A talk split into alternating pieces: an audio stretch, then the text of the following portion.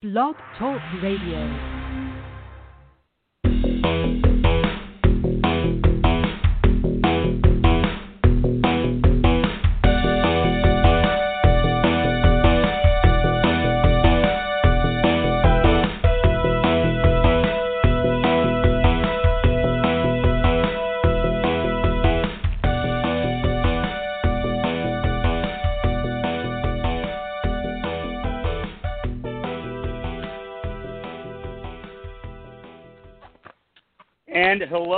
There to all you Metsian folk. This is the converted Mets fan Sam Maxwell, and you are here with a Metsian podcast, and we are so thankful that you are. I hope you all out there are doing uh, are, are, are fantastic and also safe and healthy in this trying time. Uh, a lot of crazy things going on, but we're just here to talk about the Mets. Uh, and we have a great guest tonight, but we, uh, before we introduce him, without further ado, let me bring on my co-conspirators.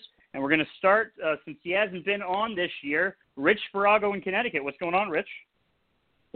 Hey Sam, um, and uh, the fact that the year is only you know 14 days old, I'll say I haven't. Hopefully, I haven't missed too much. But you're right, I haven't been on this calendar year.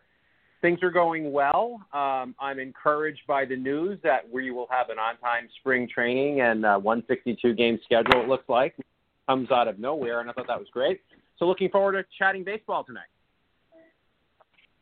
Same here, and we're going to go over to Bensonhurst, Brooklyn, and introduce Mike LeColant. What's going on, Mike? Hello, Sam. Hello, Rich. Hello, everybody listening. Uh, moving right along, just trying to get the new year started off in the right way. Same here, and and uh, we talked to him about eight months ago. Uh, before, just, it, it's just night and day as to the conversation to be had. Uh, since I I remember a lot of Wilpon complaining, as has happened on many a podcast uh, a podcast before Steve Cohen came aboard, let alone ours. And that is a director and Mets fan over in Crown Heights, uh, another Brooklyn guy, and that is Phil Maillard. Uh, uh, Phil, welcome back to the uh, Metsian podcast. Greatly appreciate. Thank you, guys. You know, this is a little bit of guilty pleasure considering everything we've gone through so far in 2021. It was supposed to be a better year than 2020, but not so far. and uh, so this is double this is definitely a, a, a, a this is definitely a, a wonderful distraction from CNN. Thank you. Right, right, exactly. Well, uh, Phil, before we get started, I just want to uh, give you an opportunity to shamelessly plug for anybody who did not hear the last podcast. Just tell everybody uh, where they can find you and what you're uh, what you're generally up to. So you know, I've I've, I've been uh, directing, started directing music videos back in the late '80s, early '90s, and uh, did that and various other jobs. I worked at Manhattan Center as head of uh, production and uh, project development. We did multi-camera shows, and uh, I also worked with um, on mobile trucks. We did uh, events with mobile trucks. We did Broadway plays with Spike Lee called Passing Strange, and concerts and stuff like that. And and uh, now I've been the last kind of three to four years kind of segued into documenta- document documentaries, directing those. And so my company's called Tumaro Media, T U M A R O, tumaromedia.com. You can go to the website and see us, and um, and that's what we're doing, and as well as uh, trying to develop other projects at the same time. Excellent. And uh, some of those interests of the projects that you are developing, we will certainly get into uh, later in the show. Uh, but b- before we get started with uh, with everything, I, I want, uh, since again, you know, it, it was eight months ago, and I forget exactly where the whole Steve Cohen process was at the time.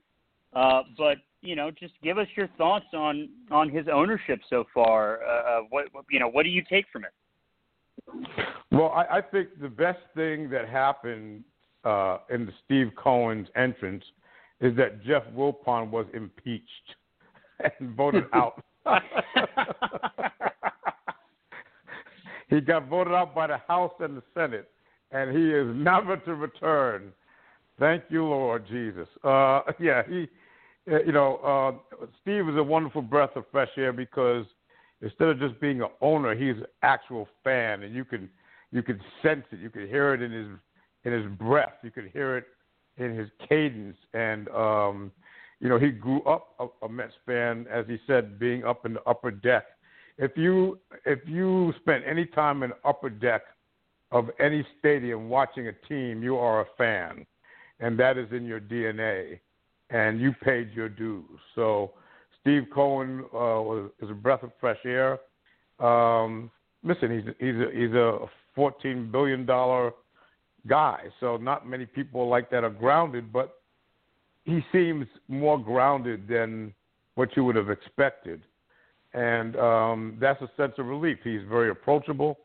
He responds on Twitter to the fans, which is highly unusual. He was out in the parking lot handing bobbleheads to season ticket holders. He's engaged, and I think just that energy alone brings a real sense of family, of that he cares, that he's listening. There's a big difference between hearing and listening, and he listens, just doesn't hear, and that's just refreshing for Met fans who probably haven't had that since Double Doubleday. So uh, I think that's where the euphoria comes in so far. Not so much what he's done with the trade that we're going to talk about, but what he what what he's breathing into the franchise, and he makes us feel like we're part of the part of the solution of getting the team on the right track. It's a great point, and a word that I always used about the Wilpons, uh, um, especially Jeff Wilpon, like you talked about, is tone deaf. Uh, what you know, when talking about listening, he just couldn't hear. He was completely tone deaf, and and you, it was basically top down. You could sense that tone deafness was was uh, trickling down throughout the organization, um, and you know, Rich, I'm going to start with you regarding the trade since you were not on the last podcast that Mike did with Mike Silva. Um, you know, speaking uh, uh, speaking of you know not being tone deaf, but also sensing that there's a different way that things are going about.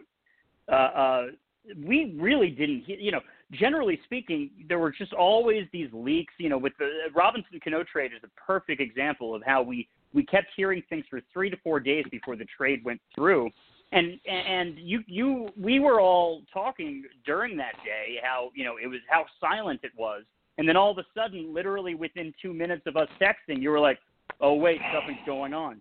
Um, so you know, give us a, a sense of that. You know, the sense that you have of that, but also just about the trade itself. Well, you know, with regard to the leaks and, and privacy, I think it all speaks to the new regime. Um, you know, clearly Jeff Wilpon, and this goes back this goes back to the early 2000s, where you know he was very friendly with John Franco, and he was very friendly with with different people on the team, and there would be these leaks that would happen, and it just it reeks of bad. You know, the owners should not be buddy buddy with the players like that, because at that point they're crossing over multi levels of management, and and they just don't belong in the clubhouse. You know, and that was a complaint from some, and some embraced it. Some players, I mean, you know, some players got close, and some players um, really were offended by it.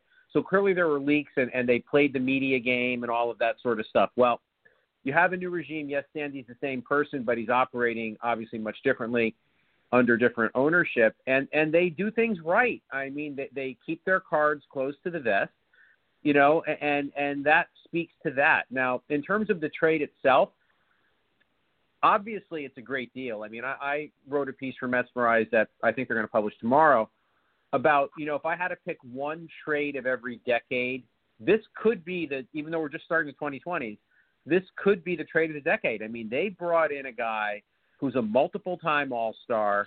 Um, at 27, just entering his prime, all of that. You know, the guy reeks of New York. He smiles. He he embraces it. He's all those things. And Carrasco's no slouch either. I mean, the guy led the American League in wins in 2017, um, and then he was a comeback player of the year in 2019. He's 33, but you know, but still, a very usable piece. So this at at the moment looks like a great trade. And you know what I'm going to say next? It's contingent upon the Mets' ability to retain Lindor long term. Because let's just say they don't. Then you, Lindor is somewhere else, and I believe Gimenez will be a star, um, and then Rosario certainly could be. So you could have two guys out there who are slayers, And the Mets have Carrasco left, you know, who might be 35, 34, 35 at the time. We hope that doesn't happen. Yes, under Steve Cohen, money's much different, and the odds of signing a player long term are much, much higher. But until Lindor's name is on a piece of paper saying he'll be in New York, you know, for five years plus, that's in my mind. So that's the only negative thing about the trade is they just have to sign Lindor long term. And if they do, great deal, no matter what Rosario and Gimenez do, because you got yourself a genuine superstar. So that's my take on it. I mean, I think it's uh, you know right on point. You know, it, it we, have to see what happens with this uh, extension possibly. Um, uh, but before I go to Mike, I'm going to uh, loop over to Phil about this. Uh, what's your take on the trade? Well, first of all, I, I, I love it. It, it. it it brings back, uh, and Rich, you, you can you can attest to this. It brings back shades of Carlos Beltran signing. Here's a guy who's at the top of his game, about the same age, 27, 26. The Mets brought him in. Granted, we know the whole story about the Yankees and all that, but doesn't matter. They brought him in. The difference is Lindor's personality is different than Carlos. Is I think Lindor is made for the New York market, like you said. Uh, I think Carrasco's bringing him him in reminds me of when they brought in Pedro. Now he's not Pedro, but we're talking about a a, a veteran, solid starter, guy who's smart, who's great in the clubhouse.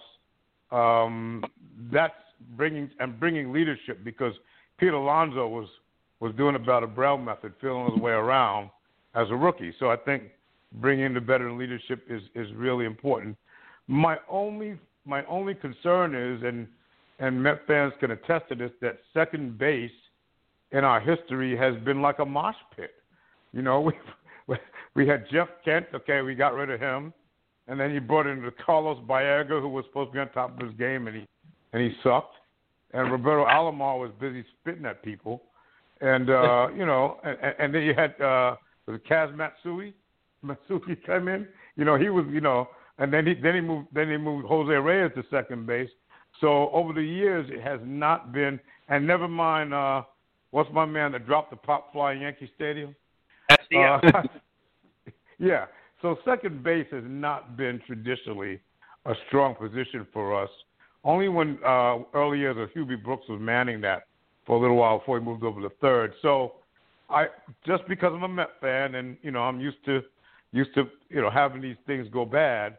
That's the only thing I'm worried about. But if if they don't sign an extension beginning of the year, they're going to wait and see if Lindor fits the market, and we'll see. You know, we we had a guy named Bobby Bonilla once who said, "You not wipe wipe the smile off my face." Well, uh, that didn't work out so well either. I don't think Lindor is like that, but that's my only reservation as a Mets fan. You know, Mike, it's hard to completely wipe all this Metsy Metsian way that we we have felt. Uh, and and you uh, you've been you've spoken to me about specifically NL Central folks or any Central folks actually, con- uh, considering their uh, Cleveland, of course, is in the AL. Uh, so if you want to uh, speak to that, please. Well, it's funny that you bring that up because I wouldn't have brought it up on the podcast. But yeah, I, I have this uh, uneasiness about players coming out of both the American and National League Central divisions. It seems when they're all within their playpen, everything's everything goes rather well for those teams. But the second you start taking these players out of that division and start bringing them east, things change. Now maybe that's just me, you know, and and, and a bias that I've developed over the years. Uh, I don't know if anybody else has noticed that, but this is my impression. Uh, I'm I'm actually kind of amused that you brought that up. So I, I have no reservations well, about just, the trade. Well, it's I have just no you know hearing about the trade Phil, for Lindor, none whatsoever. Th- you know that didn't hit me the way, say, uh, a, a Jay Bruce or uh, Todd Frazier or some other people we plucked out of the Central over the years worked out for us in, in Flushing. Well, it you know it, it just felt natural uh, since Phil was talking about like having those thoughts. And, and Rich, I'll, I'll go to you next on this. You know, I understand that Francisco Lindor was uh, sending out a, a, a graphic filled with uh, fellow Puerto Ricans, but when I saw Roberto Alomar there, all I could do was cringe. I was like, "Oh no!" but at the same time, I immediately like recognized why. Uh, what's your take on that? You know, I think we're all spooked by the Roberto Alomar deal, and um, Alomar. He, here's why. Other than the fact he wore a Cleveland uniform, as did Baerga, by the way, and they both tanked when they got here. Uh, let, let's be frank. Uh, the, the thing that we could point to is Alomar came to the Mets in his age 34 season, right? Lindor's coming to the Mets in his age 27 season. So right there, that gives me that wipes out about you know 98% of the stain, and um, and I'm good all, all, already just with that. Um, but you know the, the drop off is amazing. You know I don't have the numbers up in front of me, but it's in the piece I wrote. So I, I did a, a mention of Alomar. I think the year he came here, he had 20 home runs, 100 and some odd RBIs, and hit 330 something like that and it looked for all the world like, okay, yeah, the guy's going to be 34, but come on, you know, even if you get 85% of that production, that's great. Well, he hit 266 as a Met with 11 home runs. He went from 330-ish to 266, from 20 home runs to 11, and just was he evaporated. And I I point to age because the guy's in the Hall of Fame. You know, he he amassed enough statistics to be in the Hall of Fame. So it had to be age. Lindor um, is is you know seven years younger, so I'm good with that. Although, if I told you that the Alomar you know negative halo effect was totally gone, it isn't. But I'm able to talk myself out of it. Well, let's let's go ahead and focus too on Carrasco. You know, they they still need pitching right now, Phil. Um, and and of course, you know, speaking of age 34, that's how old uh, Carlos Carrasco is. Uh, but he's generally been one of the most effective pitchers in the league. So, what's your take on him? As long as you know he, he doesn't have to even win 15 games. He just has to battle. You know, he has to get me to like you know six and a half or seven innings. Uh, he's a veteran. He can manage the rough seas. He's been through it. I mean, the guy survives cancer for God's sake. So everything else is, is, is gravy in his life, and I think uh, I think that's that's part of half the battle there his attitude. I don't think he's going to feel any pressure whatsoever coming here.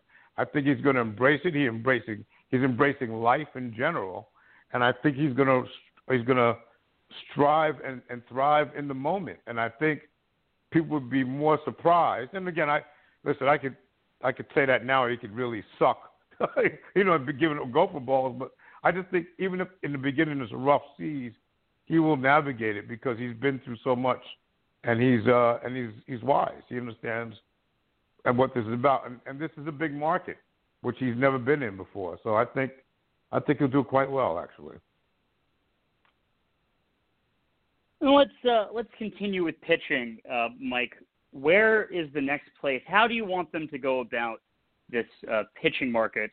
Uh, and also, they're starting pitching, considering they have Seth Lugo. But you know, I believe it was somewhere out there this week that uh, they're most likely going to be using him in the bullpen. Um, you know, last year you could say by the end there, you know, it was basically one and two was Degrom and, and Seth Lugo, and I'm not sure if that's saying much for the starting rotation of the 2020 year. Uh, but what's your take? Where should should they go uh, completely uh, all in on Trevor Bauer? What, where do you want them to go from here? It's a good question. Uh, you know, even though the new owner is a billionaire,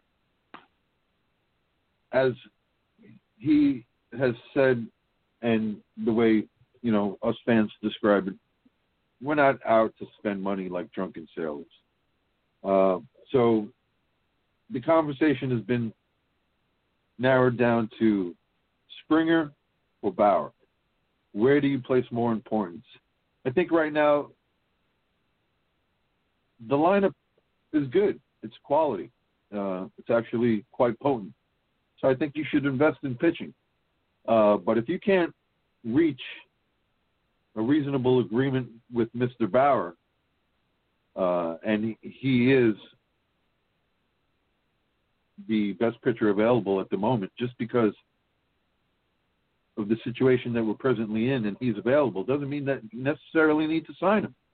Uh, I don't want to see them do things just for the sake of doing it, signing people just for the sake of signing them. So I'm not looking to break the bank with this guy, even though we could probably afford to. Uh, but that's not good business, and and that's not a smart way of running an organization. So if, if the price is reasonable, if the years are reasonable, uh, I'm all in. I, I think the priority should be on pitching at this point, uh, considering the acquisitions we've made to, to date. So yeah, perhaps uh, the focus should shift his way and see if uh, we can strike something with uh, Bauer's representatives. But uh, by no means do I want the Mets to break the bank to secure his services. I really don't. I'd much I'd much rather wait out the process, have uh, Syndergaard come back, and, and see what he's up to, and see you know uh, if that's where we'd rather invest some of the money, uh, you know, earmarked for pitching. So I, me, it's a big question mark. I'm going to let the uh, experts handle this and uh, see what happens. You know, Rich, according to some Met fans, uh, signing one of the premier, the the most premier uh, free, uh, excuse me, relievers out there, as well as one of the premier catchers out there, is uh, business as usual, same as the Wilpons. Steve Cohen is nothing different, even though he tweets and says, "Yeah, yeah, yeah, keep you know keep saying that to the people who are actually saying that, which is not obviously happening under the Jeff Wilpon regime. So uh, uh, considering what the environment was for some Met fans and how antsy they were getting, and and like Mike just said uh, about being able to afford it, uh, but it's not good business. Um, you know, before th- there had to be boardroom meetings, and they didn't have the money, and yada yada yada. Uh, before they actually went through with anything, and all of a sudden, they're, the the players that they were looking for have signed with the Dodgers. Um, so you know what what what is it about basically like like why you know why is it that Mets fans were like all right great now spend like drunken sailors uh and and can't just like look at within themselves and say you know what? The adults are in the room now. Let's see what they're thinking about it's a natural reaction i mean it, it's the only thing i could come up with is the example of the parents who let let's say don't let the kids have candy, right? It's the forbidden thing. No, you can't have candy. It's really bad. And, and these, you grow up denied of something. what's the first thing these kids do when they go to their friend's house? They eat all the candy. So it's just, it, that's the mentality. You know, there was no spending. It was a budget. You know, operating a small market team. I could keep going with you know the, the cliches. I think you know what I'm saying. And they got sick of it. I got sick of it. We all got sick of it and now that you have somebody with deep pockets, well, what's your reaction? The reactionary position isn't, okay, let's methodically build a sustainable winner. The reactionary position is, let's spend like drunken sailors. And, and it's just the way it's human nature. You know, when you're denied something and then you have it, you typically go ham on that thing. And, and I, I think it's nothing more than that. Um, my opinion. And I just want to make a quick comment on Trevor Bauer I'm with Mike. I think the next big signing should be pitching. When I look at Trevor Bauer, and he wants 30 plus million a year from what we're hearing, 75 and 64 career wise. I mean, come on, you know, I'm not giving this guy 35 million dollars a year. I'm just not. And and you know, there's just no way. If they gave him, if and he, you know, he's going to be 30. Um, if they gave him 35 million year. It, at this point, it would put them over the luxury tax or, or very close, you know, right on the border. So if they're not over because you have the arbitration numbers have to come back and all that, they're not over. They'd be right on the border, which means you're not bringing in a JBJ. You're certainly not bringing in a Springer. It's going to limit everything else you do unless you start making deals to offload some salary, because I don't think they want to go over the luxury tax and then you're you're getting Bauer at a ridiculous amount of money for a 30 year old pitcher who's you know whose career 11 games over 500. Yes, last year was his best year. I get it. I totally get that. But do you want to spend 35 million a year on a guy like that? I mean, come on. You know, it it just doesn't make sense. 2019, his ERA was four and a half. you know, 2018 it, it was better at, at 221, actually very good. But then 2017 419, 2016 426. You see the point. This isn't Jacob Degrom. These aren't Jacob Degrom numbers. So anyway, add pitching. I would add pitching at the mid range now because the top of your rotation, you've got Degrom, you've got Stroman, you've got Syndergaard coming back, you've got Carrasco, you've got Peterson. I'm not suggesting that it's an all-star rotation. What I'm suggesting is you could add in the middle. You don't have to go to the top and get this guy and risk having a, a, a bad contract and B limiting your other options. So I just wanted to add that. And Sam, if I may, yeah, go ahead. Uh, I'm I'm just going to pick up where Rich left off. Insofar as Mr. Cohen, consider where he comes from. What side of uh, you know what he does for a living? He, he's in, in investments, and I think he's smart enough not to become a market maker in baseball. Uh, in the investment business, when you're a market maker, you're a principal. And I think he's smart enough not to be a market maker in baseball. He's not going to set the bar because that just, you know, throws the landscape into chaos. So I don't think he's going to be set, setting the bar. And I don't think he's going to be setting the market. I think he's going to play along with it and massage it as he goes along. Phil, um, Phil, can you uh, uh, take this uh, wherever you want to go? Yeah, I, I I agree with the guys. Trevor Bauer doesn't move me at all. I mean, the guy when people say he had a good season, the season was 60 games. It wasn't even half of a real baseball season, and so for this guy to pay him that kind of money, I I, I I'm not a I'm not obviously I'm not a, a Yankee fan, but I thought they overspent for Gerrit Cole.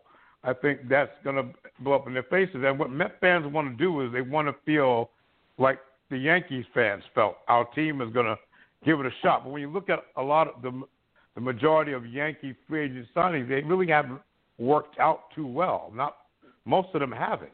There's a few of them that do, but you know, even a even a blind squirrel finds a nut. So, yeah. But I think I think the strength of this team is you make your you make your pitching staff better by making your team strong up the middle in baseball, having good defense up the middle is like having a good offensive line of football.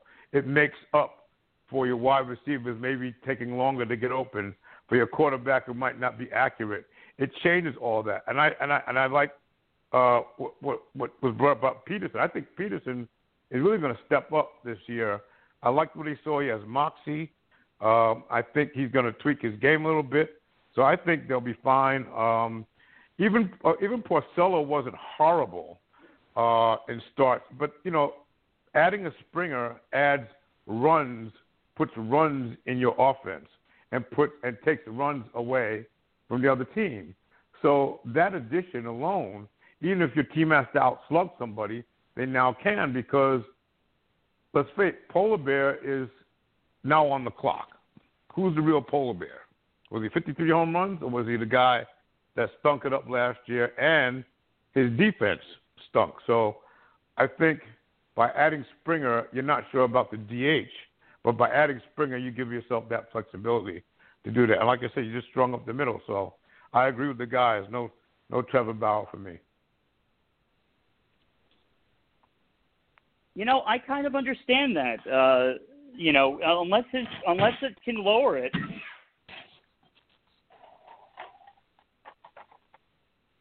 Sam? Hello? Did we lose Sam? All right. Uh, Rich, you got the board, right? I do. I can take it from here until Sam comes back. Yeah. So I, I think we kind of profusely agreed that pitching, yes. Uh, pitching to the debilitation of any other move you could make, no. So, you know, I, I think it's um, I, that I think we're in agreement. And guys, tell me if you disagree, but I think where we landed was you know, maybe you need to add a pitcher. Probably add that pitcher at the mid range and have flexibility, like you said, Phil.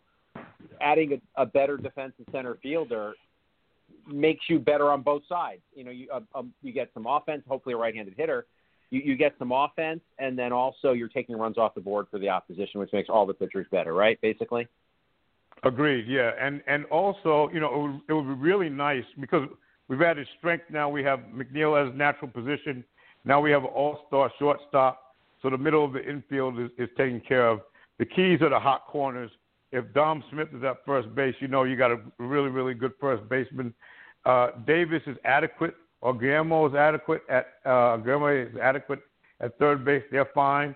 Um, so you know you can still mix and match. But even if it's a little bit of a sieve, you could overcome that by adding a Springer. And the key with Lindor, which we haven't discussed, is this guy's a switch hitter. I mean, that's like Shangri-La. You know, when some of your best defensive infielder hits for power and is a switch hitter. Oh my God! I mean, can't ask better than that. So it helps helps the manager with his choices instead of double switching and all that kind of stuff like that. He's really got a plethora of options, and that's what you want. You do, Sam. Are you back? You're showing us on on the board. All right. Okay. Hey guys, uh, I no just need a little. I just need a moment, guys. I'm sorry. I just need a moment. Thank you though. No, problem. Okay, we'll go from here. Um, all right. So, so what else is happening in Metsville? Well, okay. let- Let's let's get your comments on this. couple interesting things. Dom Smith. Um, you guys might be aware that Sandy Alderson joined Jon Heyman for a podcast, and he was on for an hour. And one, and the thing that everybody's talking about is that Sandy said that Dom Smith isn't going anywhere. Great. We all love Dom Smith. I can't possibly love a guy more than love Dom Smith. But, but, but, but, it also appears that there will not be a DH in the National League this year. And the fact that we don't know that when pitchers and catchers report in four weeks is just absurd, but we're going to talk about that. Um, so, it, no DH in the National League because that was the agreement last year DH for 2020, no DH 2021, and then figure it out for 2022 and beyond. So, I'll start with you on this Mike. Dom's not going anywhere. That's great. Love that. Um, no DH in the National League. Where do you find playing time for this guy? How do you find playing time for this guy? That's a great question. I don't know. Uh, like you say, Manfred hasn't put out the dictate yet about the nas- uh, about the designated hitter, and I don't know how you expect teams, especially in the National League, to go about, you know, uh, fixing your roster. Uh, what the weight is, I have no idea. It's pretty ponderous, Rich. But where is Dom Smith going to get playing time? Well, he's obviously going to get shoehorned into left field and uh, you know him and uh, and Polar Bear are gonna share time at first base. Who's gonna be the regular first baseman? Who's gonna get the most at bats and the most uh, innings played? Probably gonna be Pete Alonso, and, and Dom Smith will be regulated to the left field. Uh, but Dom Smith is capable of changing all that. He's on the up and up. So if we want to look at a compromised 2020 season and look at production, you know, Pete struggled somewhat. He came on late, but Dom Smith had a very strong year. If that continues into 2021, well, his bat is going to do all the speaking for him, and management will have no choice but to react accordingly. You know, so I'm looking for his performance to answer that question. Uh, and my answer would be he's going to get shoehorned into left field more often than we'd like, and he's going to get some innings at first base because you can't have Pete Alonso on the bench, not in a, not in a league without a DH. So let, let me challenge that a little bit before I go to you, Phil. Uh, I'm going to ask you the same questions, of course. So, so Mike, I, I don't disagree. You made gave a logical answer, but let me let me throw this on the table. Sandy has had this epiphany that defense counts in baseball. Thank goodness, and he he's aware, and as is Jared Porter, that they have to do. And Porter said as much last week, I believe it was, that they have to be better defensively. Okay, center field. His uh, the de- the defensive run save for Nimmo in a short season was like minus six, and that's really bad. That projects to like minus 15 over the course of a full season, which is horrendous. So they need to upgrade their defense in center field. Okay. So let's say they bring somebody in. They bring in uh, a JBJ. We'll go down, you know, guys who are just defenders, like or not just, but guys who are really good defenders, maybe less expensive than Springer. So JBJ. They apparently also have interest in Albert Almora, former Cub, who is a very good defender out there. So you bring you bring that person in to shore up defense. That means Nimmo probably shifts to left field. How are we finding time for Dom now? I mean, I don't. I agree with you that left field would be the spot combination of left field and first base. But if if what you're stating is you want a better center fielder, that means your your center fielder goes to left. What the hell? I, give me some thoughts on that. I don't know. I think another transaction is on the horizon somewhere. It may be. So, Phil, talk to me. Um, how do you find at bats for this wonderful guy we have in Dom Smith? I think I think what has to happen is um, this coaching staff and this manager and upper management has to make a decision. And they're going to give Pete Alonso some leash, obviously, because he's a fan favorite. He hit 53 home runs. Uh, but, you know, going toward the end of last year, he was sitting because he stunk. And I think at some point they're going to have, uh, it's going to be a performance uh, related thing. And Pete's going to have to step it up. It's really going to be on Pete because Dom, Dom's game and the way his approach, his approach at the plate, he's a doubles machine. He he makes contact. Um, he has all the intangibles that you want in the first baseman. Pete is kind of like using a shoehorn to get your foot in the shoe a little bit. He's powerful, but sometimes if he doesn't make contact, he gets down on himself and it affects his defensive game. So it's a real quandary for them. Thank God that Dom is amenable and as a team player and he did the Wilmer Flores. You know, Wilmer cried, cried, cried in the infield, and Dom gave that impassioned after the game thing about Black Lives Matter. So he, they endeared themselves to the fans. They are fan favorites, which doesn't hurt their cachet on the team. But it is going to be a little bit of a quandary, and I agree. You know, it's a shame Dom can't play third base because if he could, that would be that'd be awesome because that's the answer. But um, for some reason they feel they're enamored with him in left field. Um, I guess that's the the lesser of the evils for him. Um, but at least he won't be platooning with McNeil out there, so that's one saving grace. But yeah, I think it's going to be a performance issue, guys. I really think whoever whoever performs is going to play, and that's the way it should be.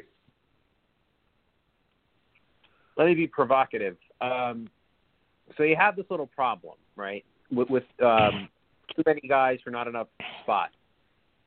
If I, I, I haven't given this a lot of thought, so I don't have a, a specific name to give you, but you, Mike, you said another transaction is coming.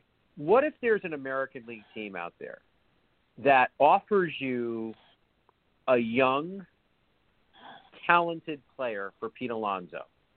Um, maybe that player is a center fielder, and maybe you don't have to sign JBJ or Springer or Almora.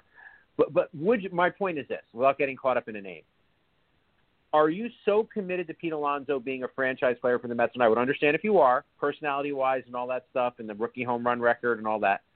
Or is, in your mind, is he movable in the right deal for a, a younger, a young player of comparable quality? What do you think? We'll start with you, Mike.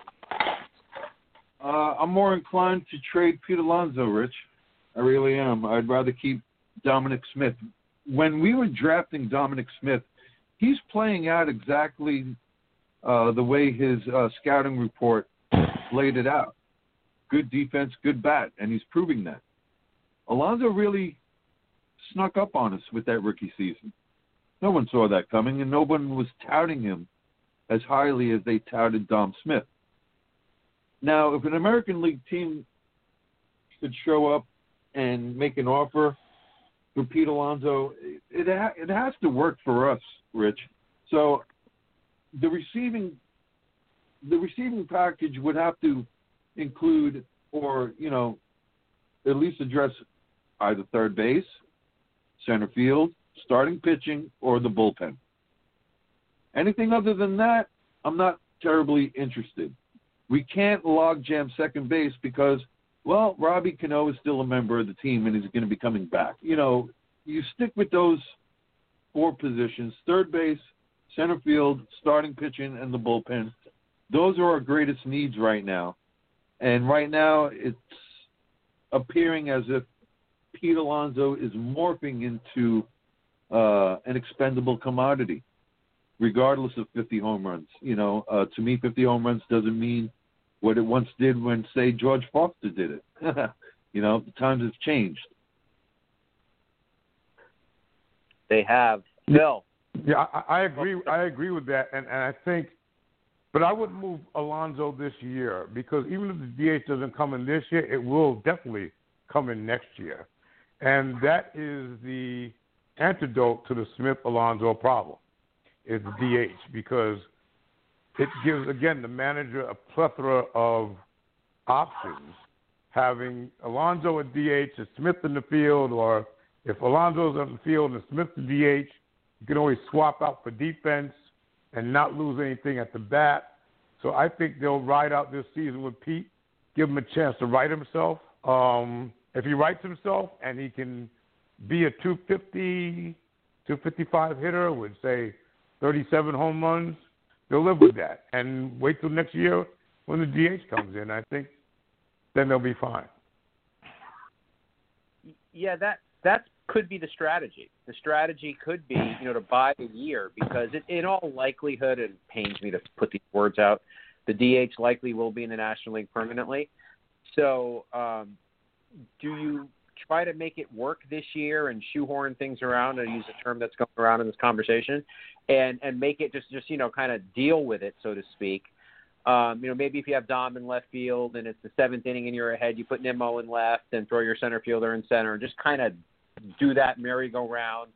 You know maybe put Dom at first base in the eighth inning if it was a game that Pete started you need defense.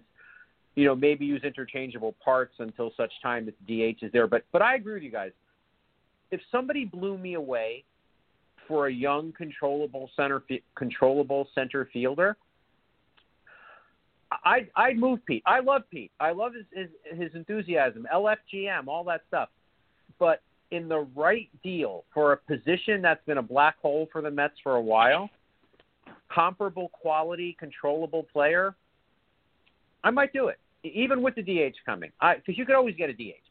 JD Davis is a DH. Mets have too many DHs where Lee doesn't even have a DH. Um, you know, uh, that's my thought. And I'm not suggesting I want to get rid of Pete Alonso. What I'm saying is, you have a logjam, you have needs. If he's a valuable commodity to a left to an American League team, and they have something that the Mets need, I, I would consider it. So, anything else on that before I move to the next point? Yeah, I'll, I'll jump in on that. You know, the other thing that which works against Pete is, I think it'll be 25 this year, or close to 26. So, you know, you're not going to get anybody that's younger than him in a trade. I mean, Pete is not an all star caliber player outside of his home runs. So his trade value is not going to be is not going to bring you what you're really seeking to get from it.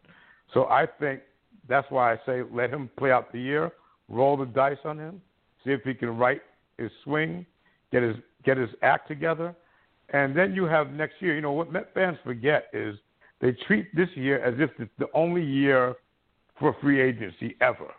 So we got to spend hmm. everything now in 2021. No, you know Steve Cohen's in it for the long haul. You have 22, 23, so the team is going to be added to and it's going to be built. It's not going to be built in a day or, or, or one season.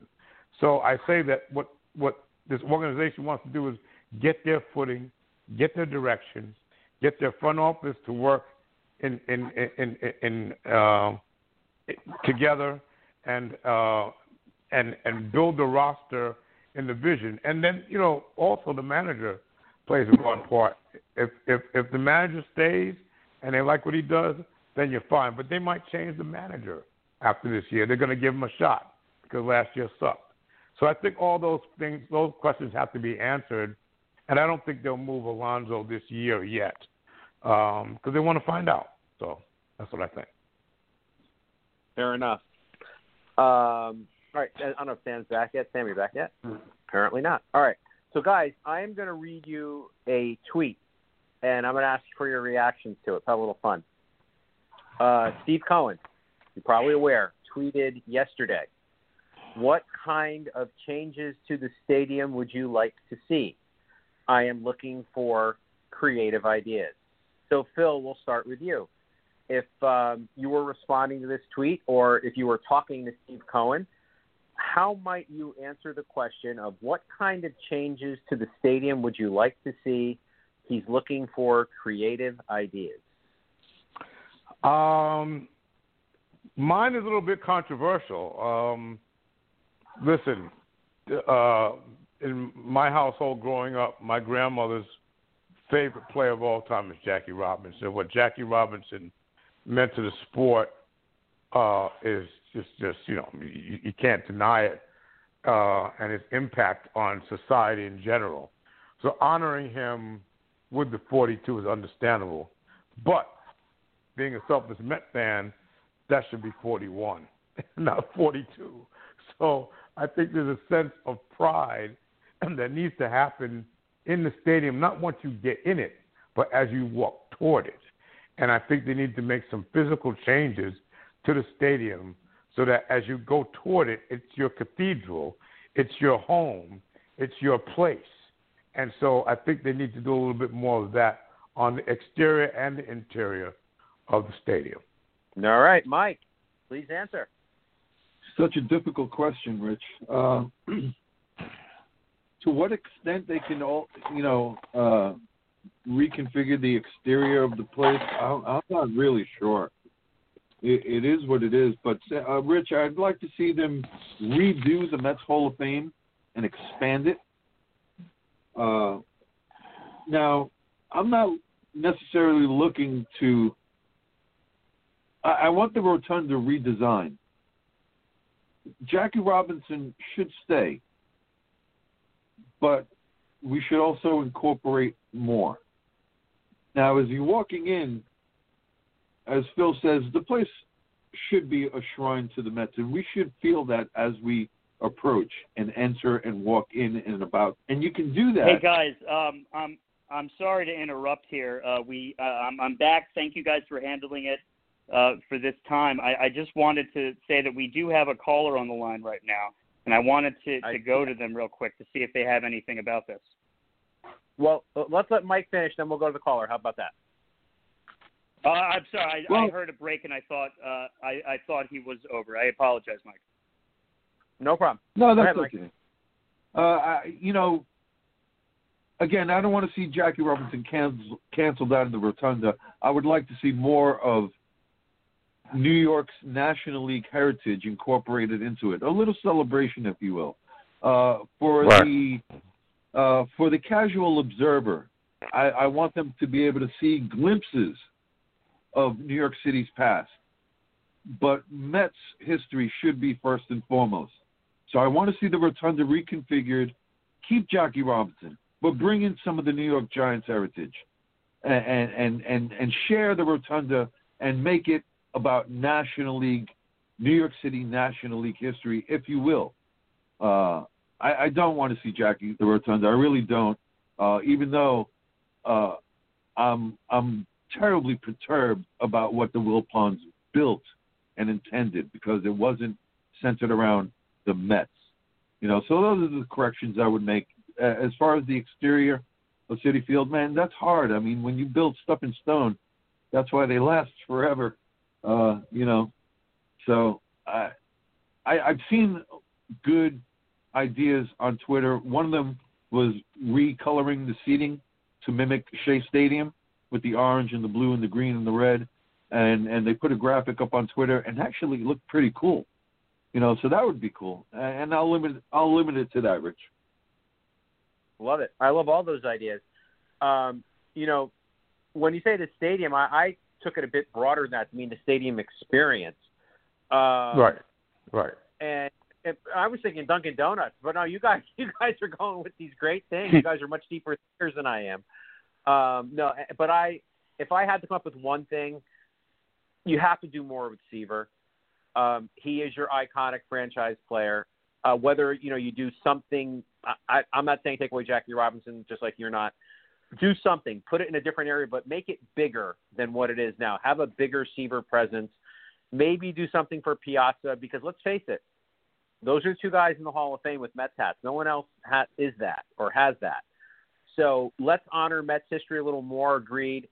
Let's focus on the iconic players. You know, if you guys have been to San Francisco, when you go out there, you see, you know, uh, Willie McCovey, McCovey Cove. You see statues of of, of course, Willie Mays and all that kind of thing, and other ballparks as well. They acknowledge their team history and they focus on the iconic players. I'd like to see some of that. So with that said, uh, we do have a caller from a 914 area code. We're going to bring that caller on. Don't know who it is. So caller, if you could tell us who you are and, and what, what's uh, bringing you to Metsian podcast tonight. Um, it's Max calling back Hey. again.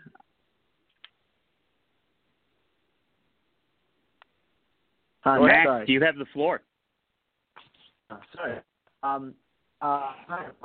So, um, I as soon as I saw the Lindor trade, um, first of all, you, you if you if you saw my tweets right after the Lindor tweet trade, you you sort of know where I'm going with this. But if you haven't, then you're about to find out. The first thing I saw when I saw that we were getting Lindor um, was, oh my God, you, got to be kidding me. And I'll tell you why. Andres Gimenez has been in the Mets system for so long, and he was coming up, and he is he hit he was hit for the batting title in the Arizona Fall League, and then he finally came up and did well. He did well in the major leagues, and so you know when, when you look at the team and you say, "Oh, we have a need here and a need there," we had a need, and you know, like I, I don't agree. I believe in Steven Matz, but you know, he did badly, poorly. So you know, you could say, "Oh, we need another starting pitcher." Fine, you know, like I, I understand that. Steven Matz did, oh, you know, he's done okay. He's been shaky. You know, replacing him in the, in the rotation wouldn't be the most horrible thing, right? Because he's not that good.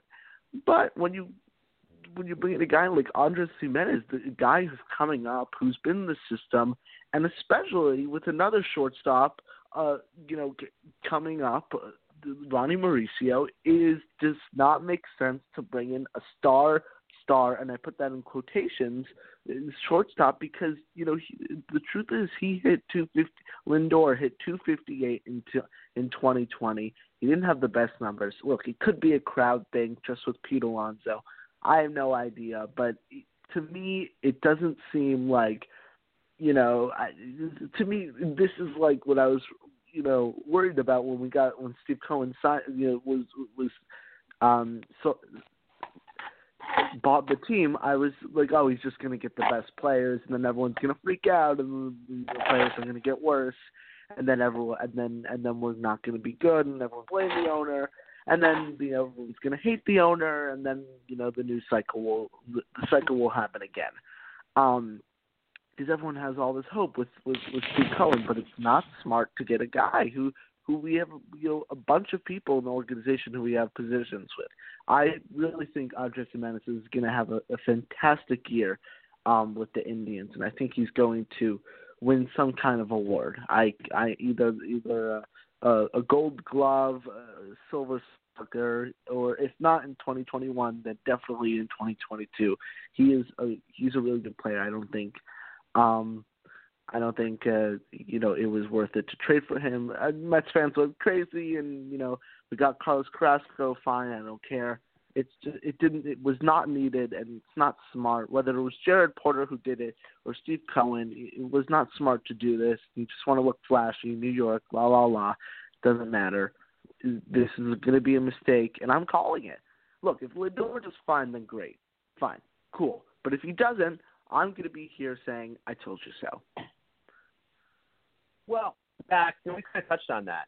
Um, that this deal looks good now, but if the Mets don't retain Lindor, or I suppose there's a chance he could go in the tank, although unlikely at his age.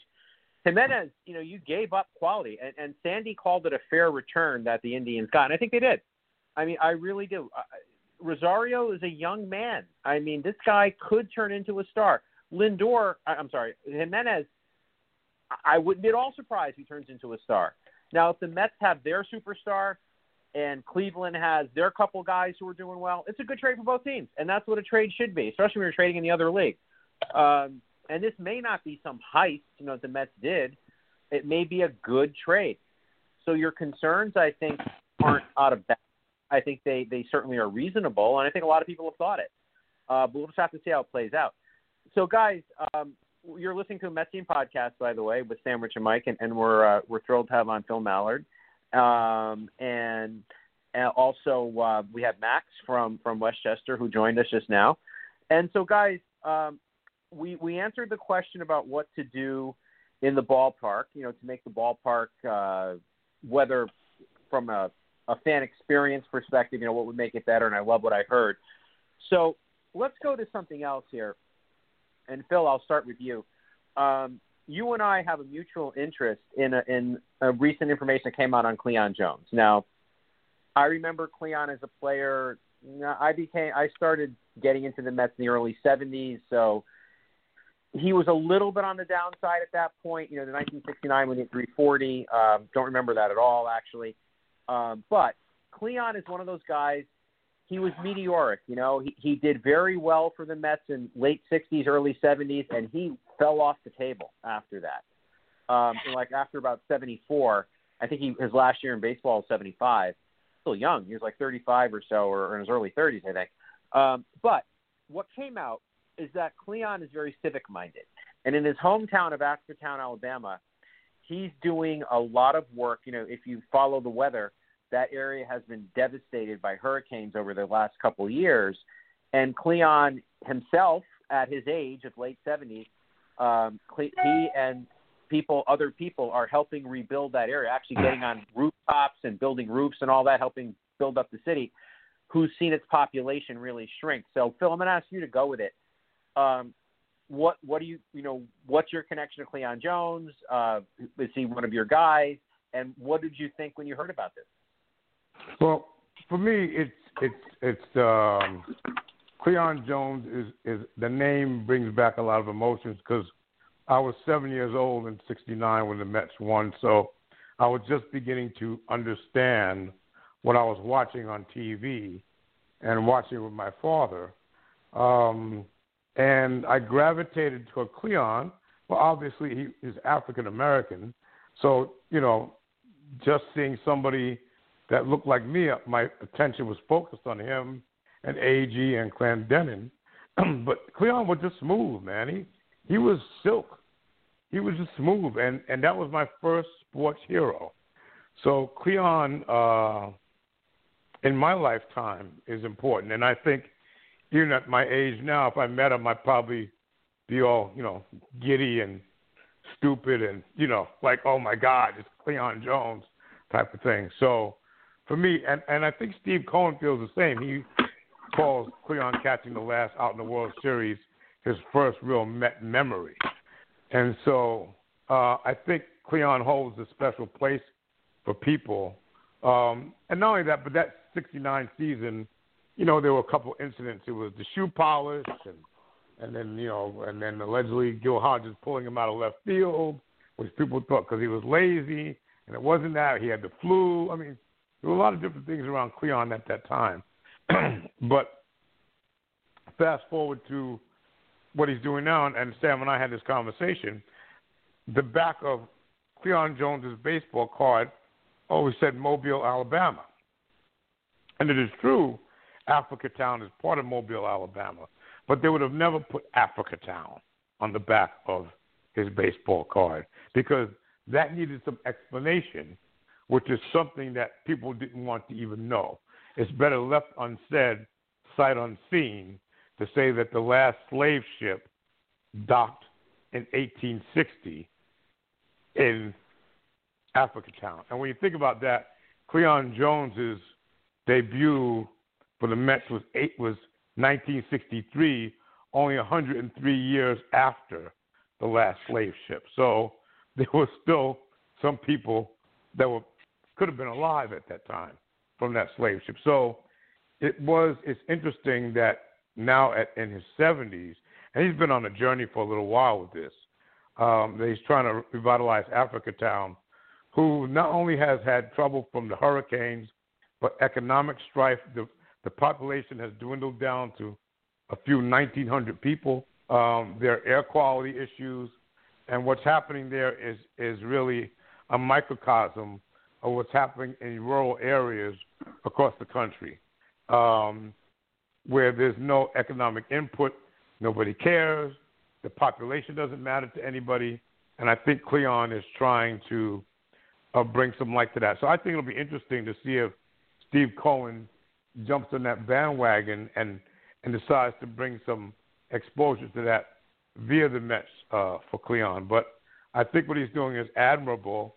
And if anybody is listening, you get it, and you don't have to be black to have affinity for the story, but if you just go to Wikipedia and look up Africatown, it's just a fascinating, fascinating story about the people, and it is the American history.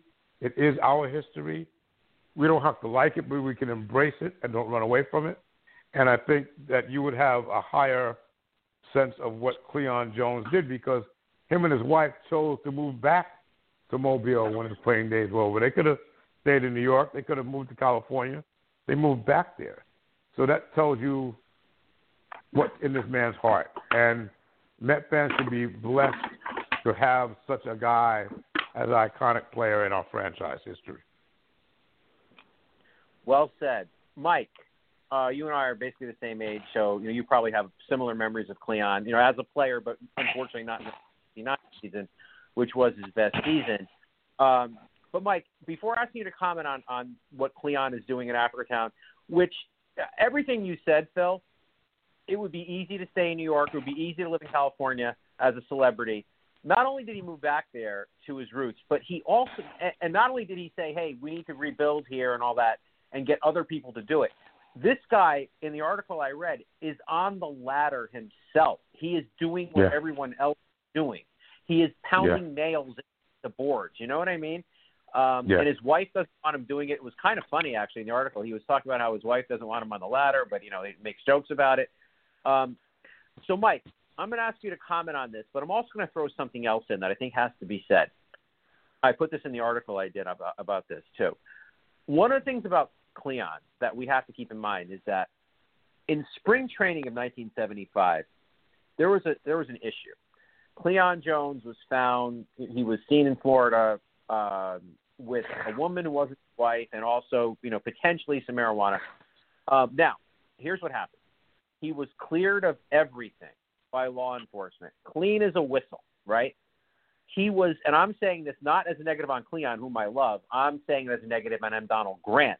M. Donald Grant made this poor man apologize to the press when he was cleared of any mal of any bad activity. Lo and behold, later that season he was released. So, Mike, if you want to comment on Cleon in general, the Africatown thing, or even this horrible thing that M. Donald Grant made him do, what are your thoughts on, on Cleon Jones?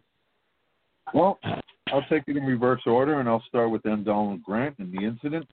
We're talking 1975. Rich, you were alive then. I was alive then. Phil, I'm assuming you were alive then as well. Uh, 1975, excuse me, but white America was still seeking compliance, and they wanted things done their way. Okay, when things, uh, when matters seemed to go awry, or they didn't uh, appreciate the aesthetics of something, you know, they handled it their way. And in the 70s, there wasn't much that was going to stop them or the establishment from handling it in their own fashion, to their own liking. And as you say, what they did to Cleon Jones was embarrassing. It really was, and disgraceful. But again, we're talking about 1975, where the outcry wasn't as uh,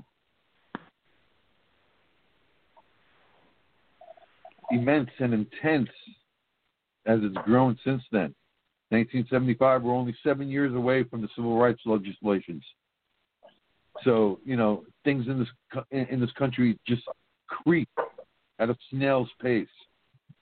And in '75, you know, a guy like M. Donald Grant, who by this time he's in his late 60s, perhaps approaching 70s, and he has those old school sensibilities. And, and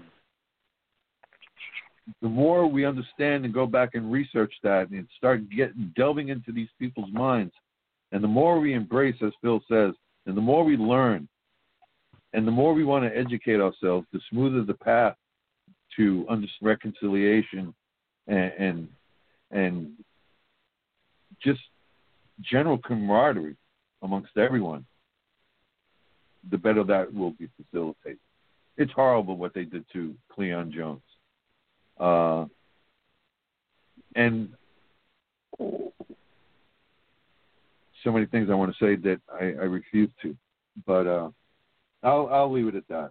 we're talking about 1975 sensibilities. If you weren't alive and around in those times, it, it's hard to really grasp what was going on and what was going through people's minds and the way they were raised and their sensibilities. And sometimes it took uh,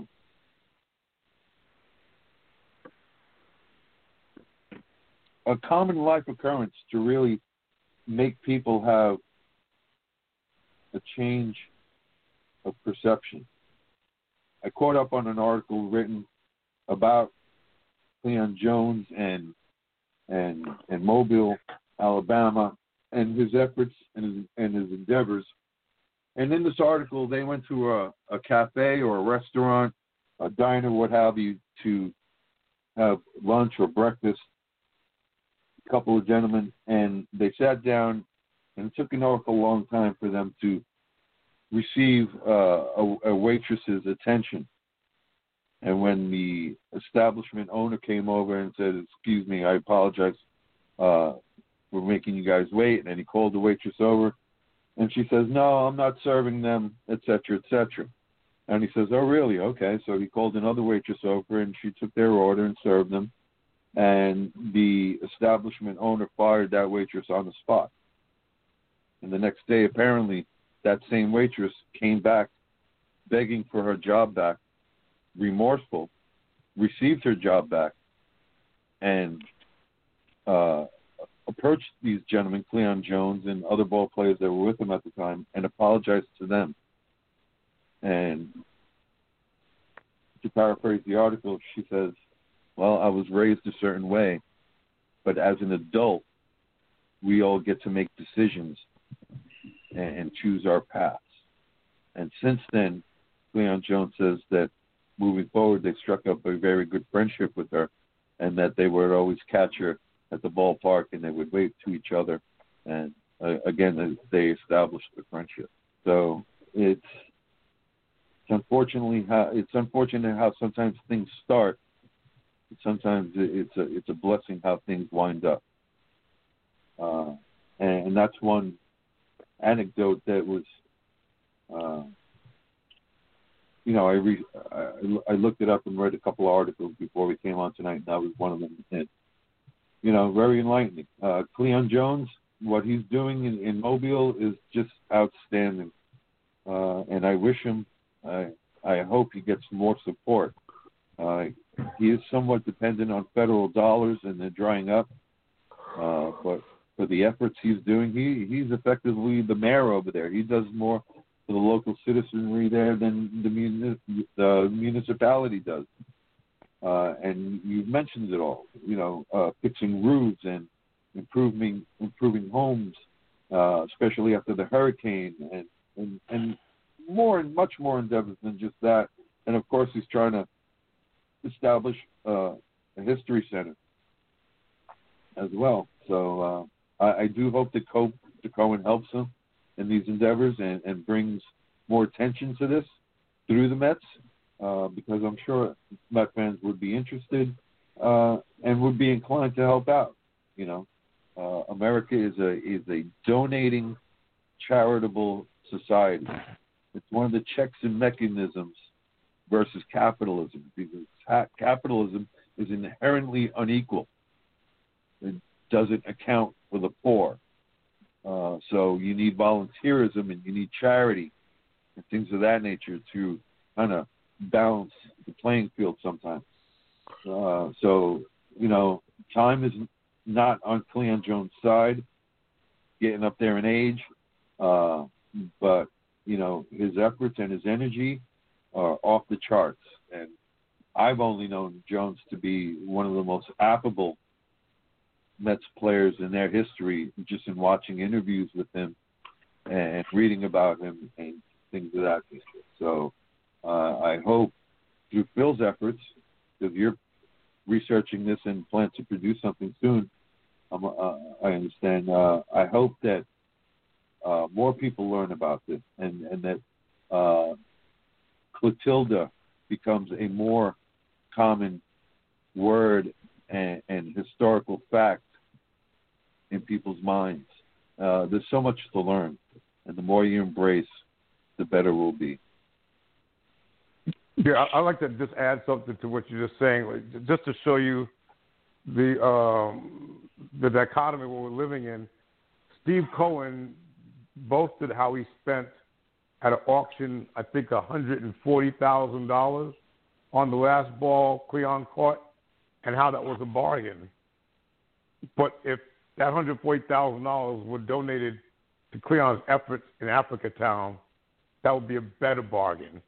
And so, what we're hoping is through the efforts of what we're trying to do, we can make that connection, uh, bring that light to the prism, that we can.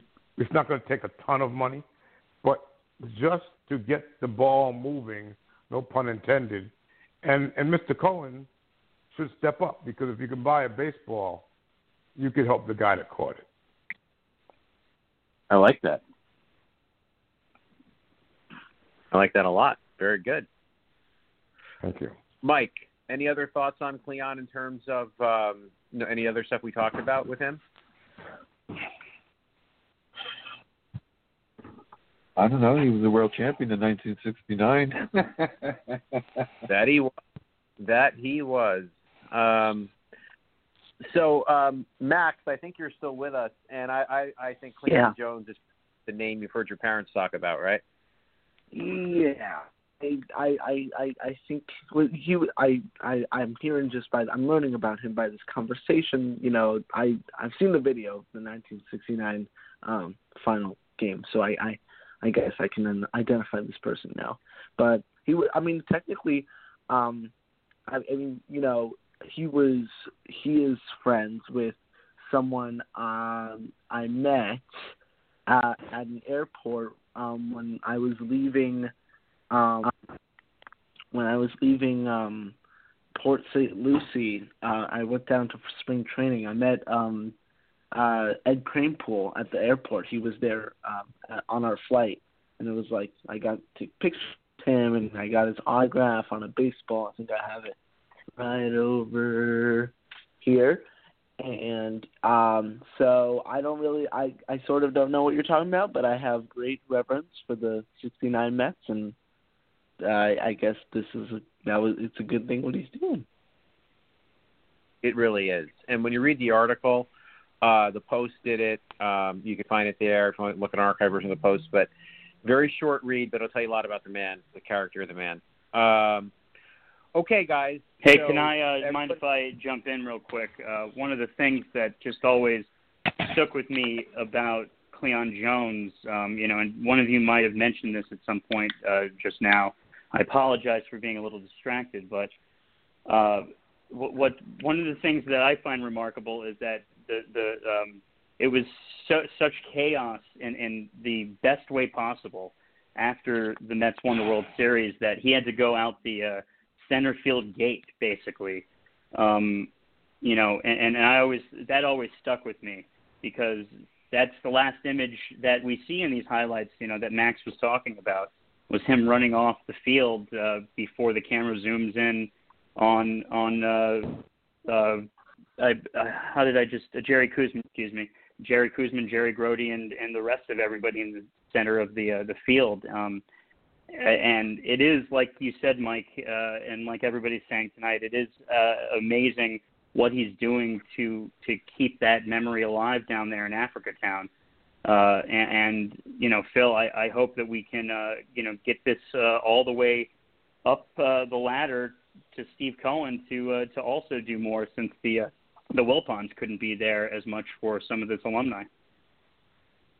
Agreed, and uh, and you know, the unfortunate thing is we are fighting the sands of time, not only with the age of people, but COVID and the risk that brings to people of that age. So it's a little frustrating that these stories can be told, and um, we're kind of blocked by this virus. Um, so let's just hope and pray that there's a little little break in the clouds and some sun shines through and allows us to move forward to tell these stories. Amen to that. Um, you know, and just bringing it back to Steve Cohen, the previous conversation. and changes the ballpark. You know, one of the things that has been whenever he's reached out to the fans, what comes back uh, in abundance is have an old timers day. Um, you know, have it every year like the old days when when Phil, Mike, and I were kids. And you know, you'd have um, old timers day every year. It used to be, you know, oftentimes would be a doubleheader Sunday, but that doesn't exist. So, um, but have it, you know, and, and because you're right. Um, you know, the sands of time are, are dripping through the hourglass, and you know we have to acknowledge these guys and enjoy them. And um, and maybe this whole this whole pandemic has shown us that you know that we can't just take these guys for granted. You know, let's embrace them. You know, when we can finally go back to the ballpark, hopefully this summer, bring them back and do it every year, and let's let's make the most of the time we have. I agree. Um, so on the Metsian podcast, I think we've covered our, our topics for tonight. We have to do a couple other things. Number 70, and then a last word. But um, um, before I do that, anybody have anything else about the Mets you wanted to bring up before before we segue over to our last couple things?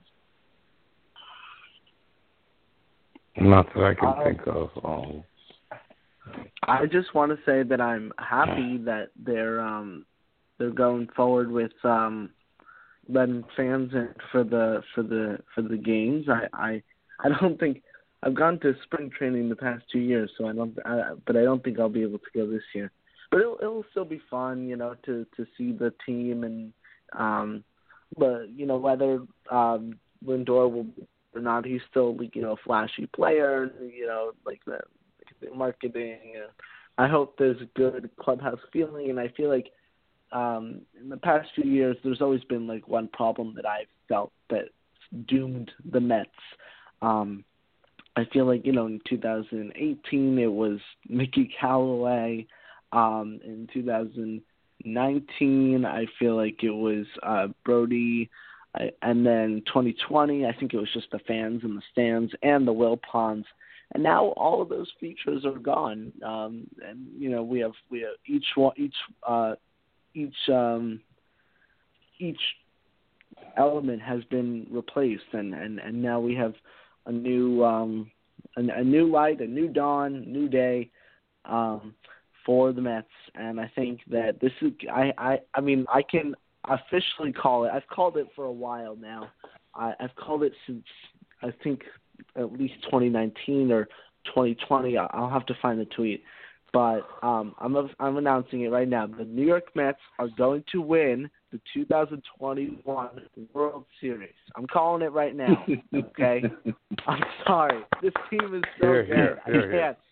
It's impossible. it's impossible. I didn't call. I didn't say we would win 2018. I didn't say we would win 2019. Definitely didn't say we would win 2020.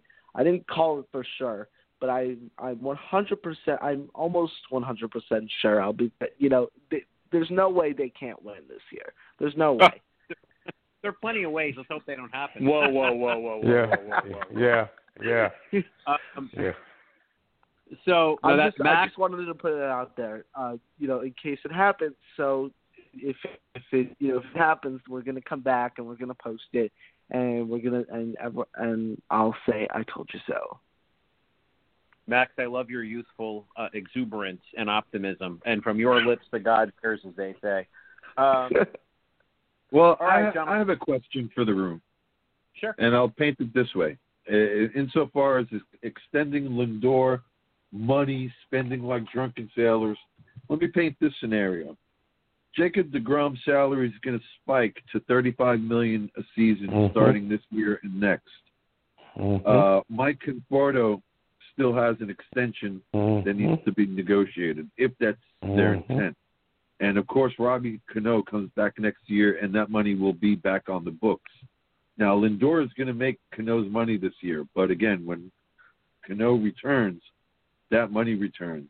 Now, just in those four people alone, we're talking about a, a major expenditure. Do you think this is factoring into their decisions in their pursuit of perhaps Bauer or Springer? Do you think they're going to lay low because of this particular reason? Or do you think that this front office isn't necessarily concerned with that and that they'll proceed forward? I'll, I'll go first. Um, I don't see how they can't be concerned with it. I mean, it's a real thing. You know, when, when you go over the, the the the luxury tax, you're paying thirty five percent, I believe, in a luxury tax. I mean, it's a real thing, and so I I think they do have to factor all these things in, such as a ballooning of Degrom's salary and Conforto. You know, we haven't even talked about that in this entire podcast. That you know, we're talking about Springer and JBJ and Trevor Bauer, but you know, you want to lock up Conforto too. These things cost money, and there is a luxury tax. We don't know if it'll be there after the next CBA. Who the heck knows? But at this point, I think they are real things, Mike. Absolutely. I'll, I'll jump. I'll add to that. I think um, you're right. I think Degrom's thirty, whatever Degrom is getting paid. I, I don't even think they're factoring that, that in because that's he's absolutely worth that and more. So that's money well spent. So let's just shift that to the side. I think what they're being smart about again is this is not a one year process. This is a two or three year process. We're going to go through free agencies again uh, next year and the year after. So why shoot the load this year? I think they'll go after Springer. I don't think they'll sign Bauer. They'll go after Springer. They'll make their pitching staff better. Um, they'll sign. They need some still help in relief, uh, relief relievers, and um, but I think they'll be fine. I, and I don't think Cohen's afraid of going over the luxury tax, but I don't think he'll do it this year. I think if next year the Mets are close, he'll say, "Let it roll. I'll, I'll go over the luxury tax if that's going to bring to the Met fans what he promised." I don't think that's uh, that'll prevent him from spending that money. That's what he said. I agree with that, Phil. Um, Mike, what's your thought on? No, I'm I'm cool with that. I'm I'm in agreement with you guys. Max, Sam, jump in on that one. No, no.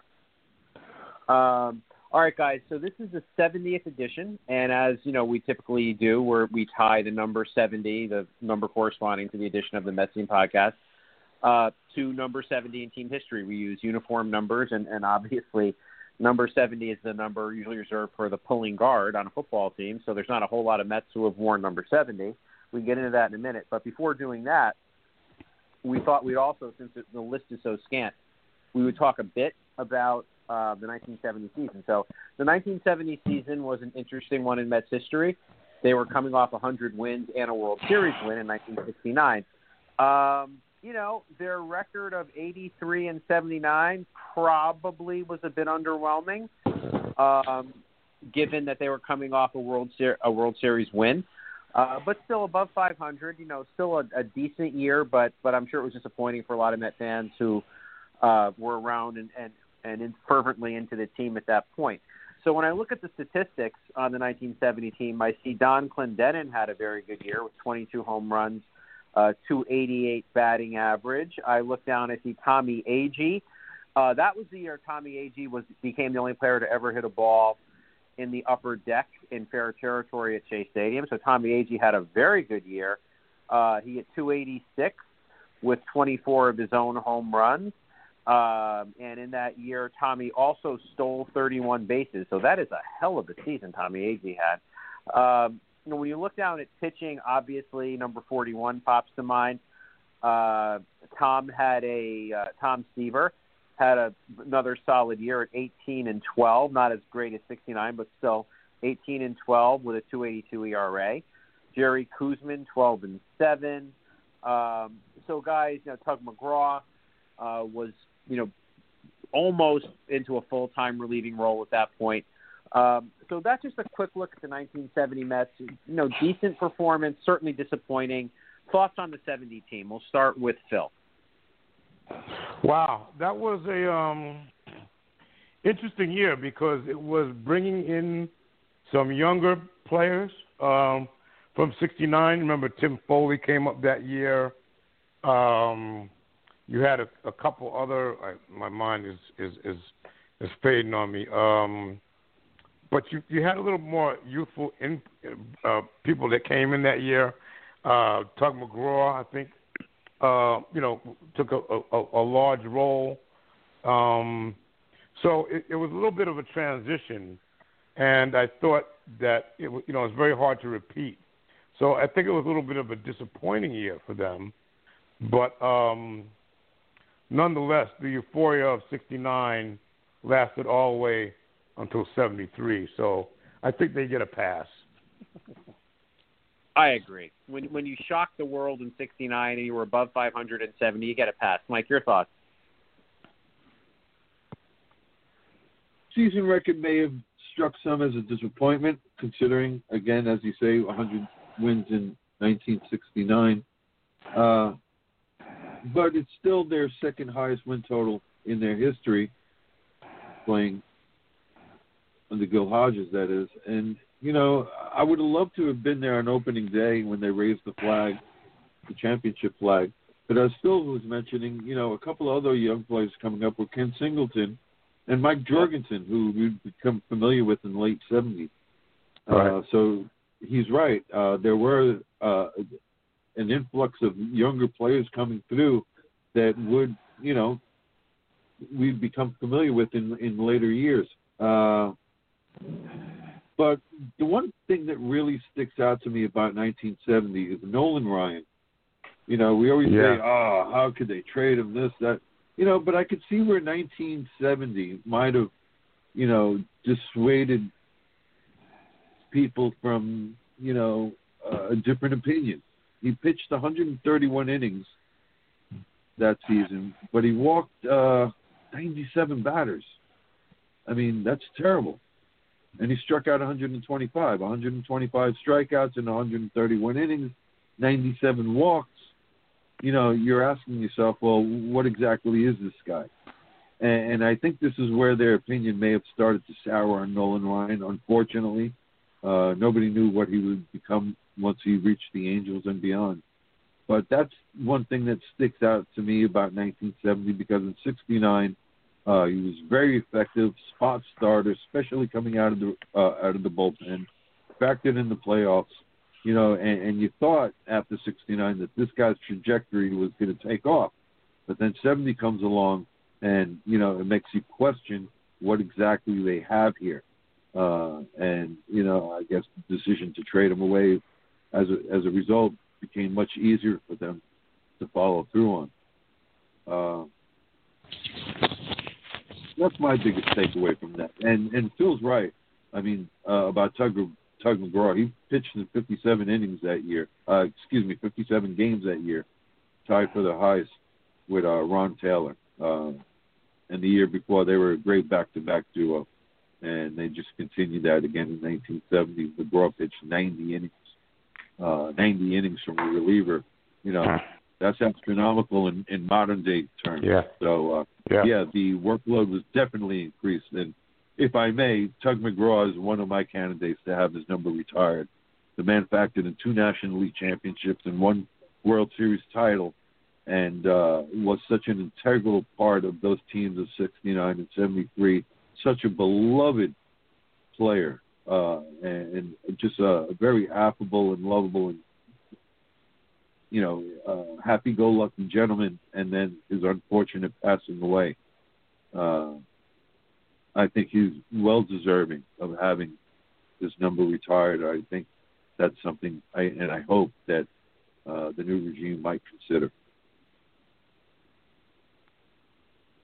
I think that's right, Mike. And you know, Yeah. and and we No, all I- the seventies. You, you think of you got to believe, and we don't know where that came from. Came from Tug, but go ahead, Sam. Uh, I was just going to say the same thing. You know, I mean, he he basically invented the tagline of the the franchise. Um, and what the, one of the things that really jumps out to me when looking at this team, and and I'm so happy that Baseball Reference has the uh, mean age, uh, and the average age here was 25.9. This was a young team, and Nolan Ryan was 23. And like Mike said, you can kind of see where they're they're going here uh, with you know what do we have in this guy and they were they they were you know they still struggled with offense even though you had some some pretty solid numbers here and there but like you know adding somebody at the time like Jim Fregosi uh theoretically could increase uh the win total especially when you're getting so many walks out of Nolan Ryan um but unfortunately this became one of those this became literally the first infamous trade that that kind of blew up in the Mets' faces. And hopefully, the trade that we just make is not one of them. Knock on wood. Yeah, fair enough. Uh, Max, I think 1970 might be a bit before your time. So, any any comment on 1970? well, um, uh, I I um I don't know. It was you know it sounds. I mean I don't know. I don't I don't think um we can be hard on a team for not repeating or doing well after a World Series. You know they were they were the miracle Mets, and it's not. um it, it, it, how do you you know how do you expect um you, you know everyone has a hangover it's not um it's not unusual so i um i guess you know um i i i, I you know hopefully they um they did uh who was the manager in in 19 was that the same manager as the 1969 team uh, Bill Gill. Yep. Yeah. Gil Yeah. Hodges, yep. Gil, Gil Hodges, yeah. So um yeah. So I guess they were um I guess, you know, you can't you can't blame them. It's it's hard to repeat and it's hard to, you know, stay um stay consistent and do well. I um I guess that, you know, mm, hopefully uh it'll be good. I just wanted to say I I know um I forgot to say this about the 2021 season. I don't know if we ever talked about it, but they announced. I remember uh, that in, in September that um, that in 2021 they were in September of 2021 during the baseball season. The Mets and the Yankees were going to play each other for the 20th anniversary of 9/11. And I just like I'm I'm so I'm, I'm I don't I'm, I don't know to say happy. I'm happy that they did it, but I I think it's so bold to make that decision and to um I think it's I think it's important that they the Mets and the Yankees played that game on the 20th anniversary of 9/11. I think it's so I think it's going to be really emotional to play. I I don't really care which team wins. You know, I hope it's the Mets, obviously, but it's you know, if it's not the Mets, I it doesn't it doesn't matter to me because it's just it was so important because um I I I it I I was recently watching one of the clips from 9/11 just um thinking and I hope hopefully they do like a you know um I I heard that the Bill De Blasio is instituting a uh, COVID Memorial Day for the New Yorkers lost during COVID. So hopefully, baseball honors those who were lost during COVID. Um, and I know they will do a ceremony for um, the 9/11 victims. That's a good good catch on that. And when I first saw the schedule, I was like, "Wow, that's weird. They're playing so late year." But it, and it is because of 9/11. I think that's a good take by MLB, which has generally horrible takes. Um, you know, if you saw what the NFL did this weekend, they broadcast the games on Nickelodeon with kids announcers to bring kids in. I mean, that's why the NFL is what it is. And baseball blacks you out from watching it on the app. I mean, it, and but at least Yeah. baseball got Yeah. right, you know. Um, so, uh, all right, gentlemen, we're going to move to number 70, and I'm going to throw it out. Typically, we go around the horn. There's no point in doing that because the, the, this is a very, um, for lack of a better term, nondescript list of players. So Eric Hanhold, who I believe they got, correct me if I'm wrong, for Jay Bruce it, when they were selling the farm off, uh, pun intended there, um, in 2017. I believe they got Eric Hanhold for Jay Bruce. Uh, pitcher pitched 2.1 innings in 2018, so you know not much of an impact. Wilfredo Tovar in 2013 and 2014, and then Ali Sanchez, who came up as a backup catcher, looked incredibly overmatched. Certainly, very young guy. I think he's 20 years old. Uh, very young. Obviously, they like him, uh, and he has a future. But he came up in 2020 uh, and had a few at bats here and there. You know, spelling um, Wilson Ramos. So uh, when Nido went down with COVID, so I'm going to throw it out there. Those are the three guys who born number 70 in Mets history. Any thoughts on any of them? Free for all. Wait, what? What was the last one Uh, again? Sorry, can you? Ali Sanchez was the last one. He played for the Mets in 2020 as a catcher, and when Nido got COVID, he Oh. came up and backed up Ramos. Yes, I rem- I remember him. Yeah. I was just going to throw out there about Wilfredo Tovar that uh, I remember a lot of people talking about his defense, his defense, his defense, and and we all kind of knew that his offense wasn't going to come around. Um, but you know, before Gimenez came up, uh, and and you know, with Gimenez, obviously the bat was there. Uh, but Wilfredo Tovar was the last one that I can remember in the infield of everybody just talking about plus defense at the major league level. Very good. Anyone else on any of those three players? It's not the deepest I, list we've ever. I'm happy. I'm happy that they got a new catcher. I love James McCann. I was very. I was always against um, JT Realmuto. I think he's overrated. He's always hitting 277, which is okay, which is good. But James McCann obviously has um, better uh, um, like offense potential, offensive potential. His numbers have just been going up, and I'm like, I'm, I'm, I'm I think it was the good decision, the smart decision to sign James McCann instead of JT Realmuto.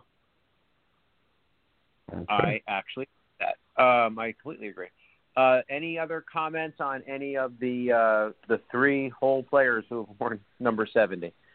I Um, don't, I don't remember any of those guys in the regular season. In spring training, you know, all kind of numbers, but those guys are nondescript to me, so I couldn't couldn't make much of a comment. Same. I, I just remember Ali Sanchez looking very overmatched, as as he should. You know, uh, a young guy like that. You know, we'll see in a couple of years. Um, they just needed somebody when Nido got, got COVID. And it's interesting how Nido got COVID in, in late August or middle of August. He never seen again on the ball field. Um, and if you saw his stuff on Instagram, he said he had a pretty nasty case of it. I, he's okay now, but he had a pretty nasty case at the time. Um, so, gentlemen, before going to our um, last word, I want to throw one more thing in. Just say anything you want about it. Not, not going to roundtable it. The Mets, give them some credit. Um, speaking of COVID, this week the Mets uh, said you can use Citi Field as a, um, a vac- mass vaccination site, looking to do five to seven thousand vaccinations a day. Uh, there was a little humor in there that we welcome everyone, even Yankees fans. I had to admit I smiled at that. Um, but good for the Mets, you know, and, and it, it carries on. We talked about 9/11 for a moment, uh, a little moment ago. Um, they used Shea as a staging site at that time to help out. So you know, the Mets. Look, we have hounded the organization, yes, under previous ownership, on this podcast many times. But um, good for the Mets. Any comments on that? Well, sometimes facilities like this serve very special purposes that have nothing to do with their intentional, their their initial construction. And you mentioned 9/11 being one instance. Uh, um, hurricane down in New Orleans Superdome serving as shelter. You know, sometimes uh, these large facilities they become necessary for the greater community, and and the more you know local ownership in baseball involves themselves, or whoever the owners of the particular parks are and leagues involved are, the more they involve themselves and offer up these facilities, you know, uh, increase capacity to get things done for the greater good. Uh, I, I think those underspoke. So good job by you by bringing that up, Rich. Yeah. Thank you, Mike. Yeah, and I like to add they're making that 24/7 availability, so they'll probably run out of vaccines in the place before you know they close. So, um, good job by them. That's great. Yeah. I um I saw someone on Twitter. I saw multiple people on Twitter um say that there should be a board or banner, or some kind of representation of um the following clip them at the at Citi Field when they're giving out vaccines. I think they should show this or play this or something or um I think they should honor this moment because I think it really speaks to the vaccine um and and the Mets. Agreed. Um, You gotta give us a shot. You know what? You gotta give us a shot. Listen to me. um, D- Disneyland. Oh, that was Terry Collins. There you go. Um, Yeah. uh, that's right. You got to give us a shot. Um, And I was I was at that game. I was I was a little younger, so hearing too. all those curse words by the fans wasn't the most pleasant thing. That's funny. Um, so Disneyland in California is also a, a site for vaccinations, as is Dodger Stadium. So the let's get these things in arms. The more arms that get these shots, the quicker we're all going to go to the ballpark. And I, for one, cannot wait for that day. Um, all right, so time for the last word, gentlemen. Um, so uh, first of all, uh, Phil, before you do the last word, why don't you tell us uh, a bit more, or if you want to restate what you said earlier about where people could find you, the work you're doing, that kind of thing. So you know, we're currently in, in production with a couple of documentaries, and and uh, we hope to um, start doing something about Cleon Jones in Africatown. We're we're working on treatments for that, and I can be found at tumaromedia.com, which is T U M A R O media.com, and uh, you'll see my company site and some of the things we've done. And let's go Mets. Awesome. Thank you, Phil. And thank you for joining us tonight. Max, thank you for calling in. Uh, Sam and Mike, of course, you know, we go back, uh, it's going to be eight years. I can believe that. Um, that we, well, actually, we've known each other longer than that, but podcasting for eight years. So, um, okay, guys, time for the last word. Here we are, January 14th. A lot going on in the world, uh, a lot going on in a lot going on with the Mets. Do anything you want with it. Max, as our, uh, as our caller, we'll let you go first. What's your last word for tonight? Well, um, if I had to, I think I'm just going to give the Mets uh, a grade for their off season. If I had to give it a grade, it would be a B plus. Um, and the only reason it's not in the A's is because of um, uh, Lindor. I think the Lindor trade really, you know, I think it um, it's risky and it's not worth it and it's you know we gave again we we gave away two prospects. It I don't know what's going to happen. I think it was pretty clear what was going to happen with Gimenez. Gimenez wasn't going to work out. They could have got they could have waited for Mauricio. So it you know the shortstop in, in in the Mets organization will be a very interesting one to look at. B plus. Um, I really don't think that they should go anywhere from here. I think they have the rotation solidified. If you want to get another minor league bullpen arm made like no like a minor league signing of a bullpen arm you can do that maybe we can have like some surprise um uh what was the guy who was the starter who went to the bullpen in 2020 who did really well Lugo. Oh. uh no no oh, no no uh, Matt. Matt. Matt. no no no the starter who we signed in the off season Waka. Ramirez? no Waka. we, they no no no no no not Walker Uh, it was something Ramirez. Marcus he was a Stroman, starter. well, we signed Marcus Stroman to the qualifying offer, didn't we? Is that who you're talking about? No, no, no. The, a starter who went into the bullpen in the 2020 season, and then he did really well, surprisingly. I'm gonna lose. Wait, wait. Let me get this up. If you look at the bullpen, he did, and then like people were surprised. Like, who is this guy? Uh, something with an N. Ramirez, I think it was. Yeah, um, Ramir- the guy they oh uh, the guy that came up in in uh, August there. I know who you mean. Um, I can't think of his first name, but yeah, you're right. Yeah, Um, I, I think those types of signings are smart. You know, they're low risk. If they don't do well, send them down to the minors. If they do well, then keep them in the bullpen. It's, a, it's an awesome, it's a, it's a lovely thing we have. So I think we should take advantage of that. Um, I liked the Jose Martinez signing today. I thought that was, you know, uh, helpful. Um, and um, I, I guess I could just say um, that I am excited. I am, um, I'm proud to be a Mets fan. I, you know, first time in a while where, um, uh, where I can really say that I'm like so excited for this season. Um, Erasmo, Erasmo Ramirez, that was the guy. Right. Erasmo Ramirez. So if we sign another Erasmo Ramirez, or we sign Erasmo Ramirez, you know, it would be good. So B plus off season. Love McCann. Love um, Trevor May.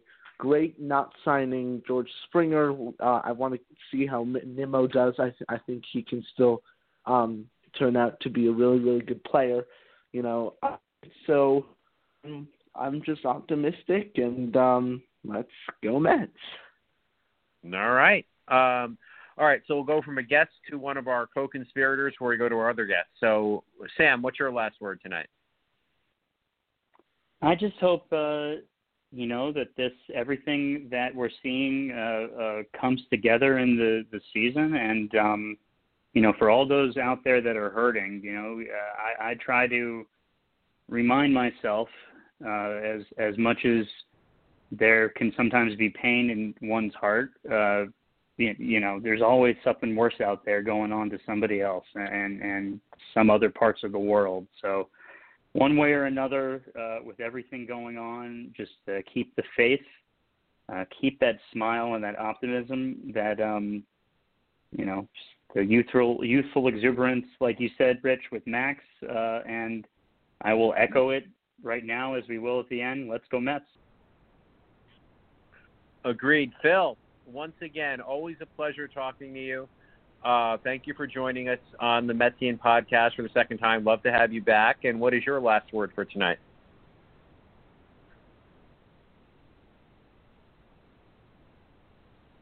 Nope. Do we still have Phil? we lose Phil? Oh, sorry, guys. Yeah, ushering in baseball is always a sign of of a change in weather, a chance for people to get outside. It's the longest of seasons. It bridges three seasons temperature wise. And uh, in this country this year, the outside temperature is actually intertwined with the temperature of the country, politically and socially, economically, health wise.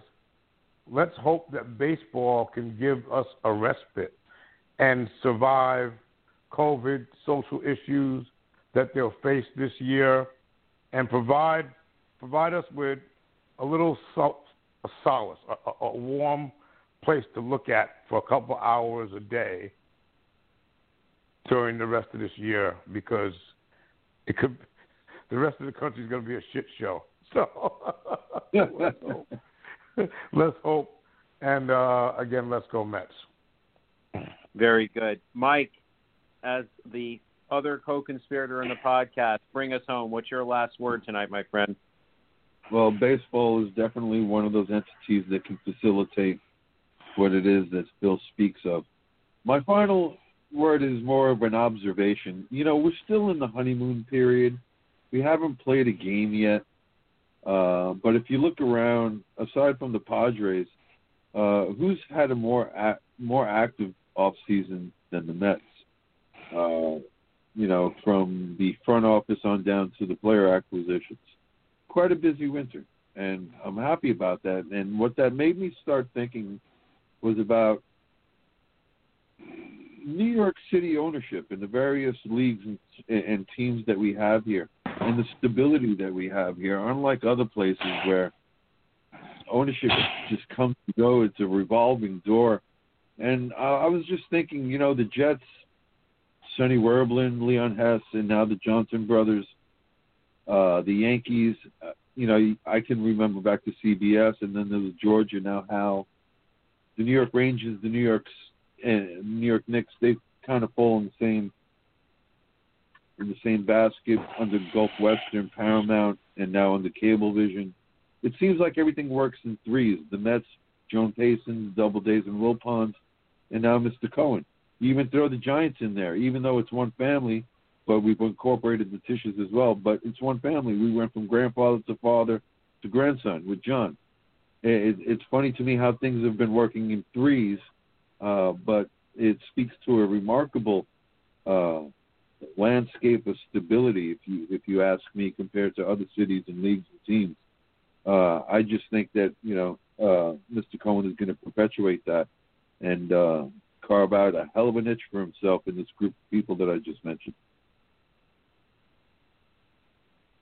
Very good. Nicely done, Mike. And so that is a wrap on the 70th edition of the Metsian podcast. Sam Rich and Mike. Once again, we've been uh, we've had two wonderful guests. We thank you both.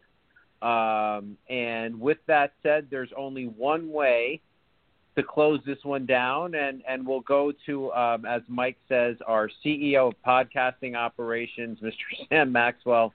So Sam, why don't you take us out? I hope everybody stays healthy and safe out there. Be good to your loved ones, and let's go Mets. Take care, everybody. Thanks, Max. Let's Thanks, All go right, Mets. guys. Thanks Rich. Thank you so Mike. much. Bye now. Bye. All right, bye bye.